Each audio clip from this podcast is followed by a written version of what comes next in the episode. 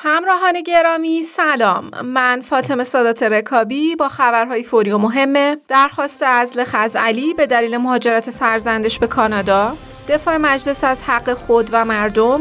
اولین واکنش ایران به بیانیه اعضای اروپایی برجام. تکرار ادعاهای ضد ایرانی در بیانیه ترویکای اروپا ادعای دولت آلبانی از حمله دوباره سایبری منابع ایرانی و برد پرگل استقلال در هفته ششم لیگ برتر در خدمت شما هستیم. خانم ها و آقایان عزیز پادیایی امیدوارم حال احوالتون در روز یک شنبه 20 شهریور ماه سال 1401 که در تقویم مصادف شده با روز حمله به برج های دوقلوی آمریکا خوب عالی باشه. خب بریم سراغ خبرهای داخلیمون.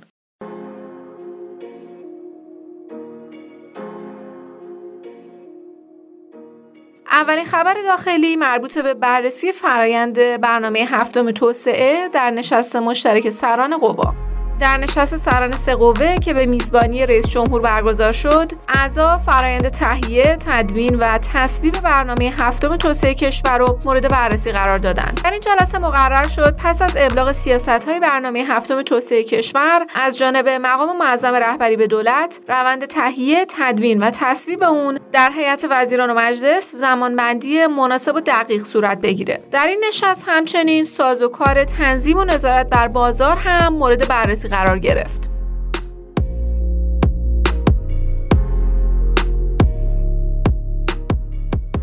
یه خبری که این چند روزه خیلی تو فضای مجازی سر و صدا داشته و واکنش کاربرا رو به همراه داشته خبر مهاجرت فرزند خانم انسی خزعلیه حالا جلال جلالی زاده نماینده ادوار مجلس با درخواست ازل خزعلی از رئیس جمهور تاکید کرد یک بار برای همیشه باید مشخص بشه. غرب بده یا خوب؟ اگه بده چرا جلوی اشتیاق فرزندانشون رو نمی‌گیرن؟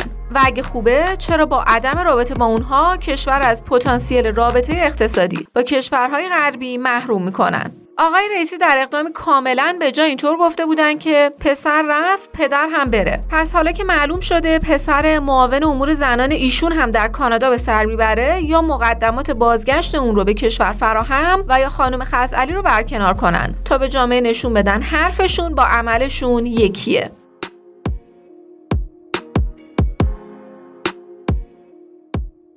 علی متحری نماینده ادوار مجلس در رابطه با مصوبه شورای عالی فضای مجازی گفت طبق قانون اساسی غیر از مجلس هیچ نهادی حق قانونگذاری نداره. مصوبه اخیر شورای عالی فضای مجازی درباره وظایف اختیارات و ترکیب کمیسیون عالی تنظیم مقررات فضای مجازی کشور که در واقع همون طرح سیانته و تو مجلس به جای نرسید یک قانونگذاریه. طبعا نباید معتبر باشه و مجلس بعد از حق خود و حق مردم دفاع کنه.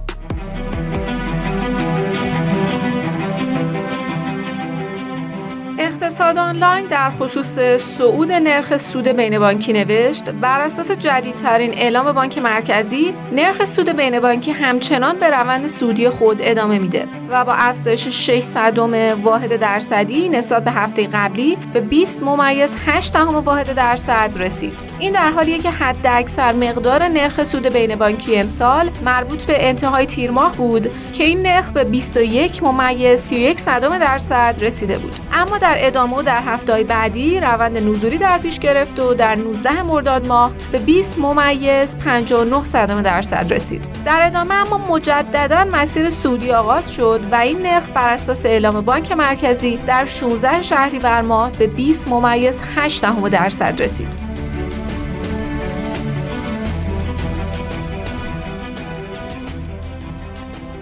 سه کشور انگلیس، فرانسه و آلمان در ادعای ضد ایرانی اخیر خود اعلام کردند. هماهنگ کننده اروپایی در بسته اخیر تغییرات دیگه رو ایجاد کرد که ما رو به حد انعطاف پذیری خود رسوند. متاسفانه ایران ترجیح داده از این فرصت حساس دیپلماتیک استفاده نکنه. اونها با وجود همکاری های بسیار ایران با آژانس بین المللی انرژی اتمی ادعا کردند بر عهده ایران که از نظر فنی پاسخهای معتبری به سوالات آژانس در مورد محل نگهداری همه مواد هسته‌ای در خاک خود بده. برجام به هیچ وجه نمی‌تونه برای رهایی ایران از تعهدات الزام آور قانونی استفاده کنه. ناصر کنعانی سخنگوی وزارت امور خارجه در خصوص بیانیه ترویکا اعلام کرد در شرایطی که تعاملات دیپلماتیک و تبادل پیام بین طرفهای مذاکره و هماهنگ کننده گفتگوها برای نهایی کردن مذاکرات جریان داره سه کشور اروپایی در اقدامی انحرافی و به دور از رویکرد نتیجه بخش در مذاکرات اقدام به صدور همچین بیانیه می‌کنن این باعث تاسفه که سه کشور اروپایی با این بیانیه نسنجیده گام در مسیر رژیم صهیونیستی مبنی بر شکست مذاکرات گذاشتن. به سه کشور اروپایی توصیه میشه به جای ورود به فاز تخریب روند دیپلماتیک برای ارائه راه حل جهت پایان دادن به اختلاف نظرهای معدود باقی مونده نقش فعالتری رو ایفا کنند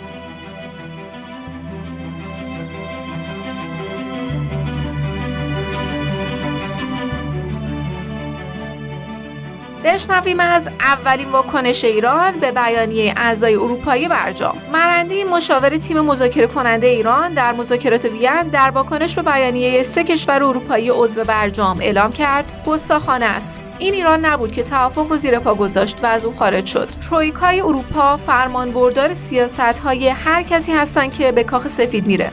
ایران می‌دونه که بدون یک متن بیشگال و پایان یافتن اتهامات غلطی که کشورهای غربی در آژانس اتمی مطرح می‌کنن هر توافقی شکست می‌خوره.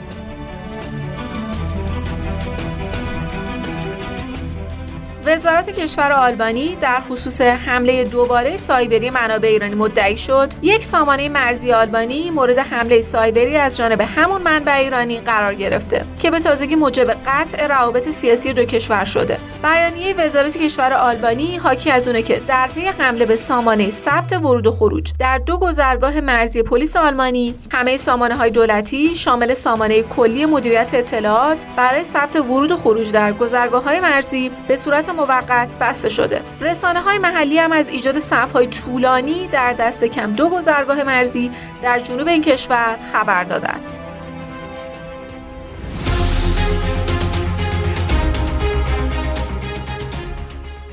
خبر بعدیمون مربوط به استقبال لبنان از هدیه ایران برای تامین سوخت نیروگاه ها. ولید فیاض وزیر انرژی و آب لبنان پس از دیدار با مجتبی امانی سفیر ایران در بیروت نسبت به استقبال لبنان از هدیه ایران برای تامین سوخت نیروگاه ها اعلام کرد کشورش از هدیه ایران برای تأمین سوخت مورد نیاز نیروگاه های برق لبنان که با ابتکار عمل پیشنهادی دبیرکل حزب الله مطرح شد استقبال می‌کنه. امانی نیز در این دیدار گفت دولت ایران آماده است تا نه تنها در زمینه تأمین سوخت بلکه تمامی امور مربوط به بخش انرژی به ویژه ساخت واحدهای تولیدی در میان مدت به لبنان کمک کنه.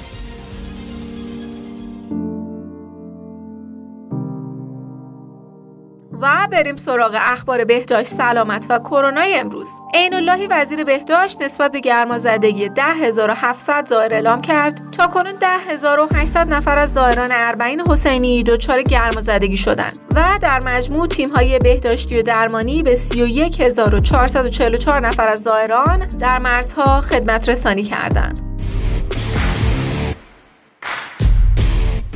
اولین خبر ورزشی امروز. در هفته ششم لیگ برتر فوتبال استقلال و نساجی در ورزشگاه آزادی به مساف هم رفتن. که با پیروزی سه بر یک شاگردان ساپینتو به پایان رسید. گل‌های استقلال رو بابایی یانگا و محبی زدند و تک گل نساجی رو هم کلانتری به ثمر رسوند. در دقایق ابتدای نیمه اول هم جام ملکی از نساجی کارت قرمز گرفت. تیم فوتبال پرسپولیس در جریان هفته ششم لیگ برتر فوتبال ایران از ساعت 20 روز شنبه در ورزشگاه شهید بهنام محمدی میهمان نفت مسجد سلیمان بود که این دیدار در نهایت با برتری دو بر صفر پرسپولیس به پایان رسید. تیم فوتبال پرسپولیس در این دیدار با برتری برابر نفت مسجد سلیمان جایگاه خود را در صدر جدول تثبیت کرد. اولین خبر کوتاه امروز. طبق نوشته روزنامه اعتماد مسئولیت امضا شدن و نشدن برجام با رئیسیه. حالا که قدرت داره و از کفن پوشان خبری نیست باید از قدرت خود استفاده کنه وگرنه بعدا زمینگیر میشه. نوروز شمسی رئیس مرکز سنجش پزشکی تاکید کرد نتایج نهایی 49 مین دوره آزمون دستیاری پزشکی چهارشنبه 23 شهریور در سایت سنجش پزشکی اعلام میشه. سخنگوی فراجا اعلام کرد بنا به دستور ستاد مرکزی اربعین دیگه هیچ گذرنامه ویژه اربعین صادر نمیشه و گذرنامه های تاریخ گذشته رو هم تمدید نخواهیم کرد. محسن تنابنده برای بازی در فیلم جنگ جهانی سوم و هومن سیدی برای کارگردانی این فیلم به ترتیب موفق به کسب جایزه بهترین بازیگری مرد و بهترین فیلم بخش افقهای جشنواره ونیز شدند. وزیر امور اروپایی جمهوری چک تاکید کرد موضع مجارستان در قبال روسیه و جنگ اوکراین سبب شده شاهد اون باشیم که این کشور به صورت بالقوه در حال خروج از اتحادیه اروپا است. میخائیل اولیانوف نماینده روسیه در وین اعلام کرد بیانیه ترویکای اروپا واقعا بسیار نابهنگام بود آن هم در لحظه حساس گفتگوهای وین و در آستانه نشست شورای حکام آژانس بین المللی انرژی اتمی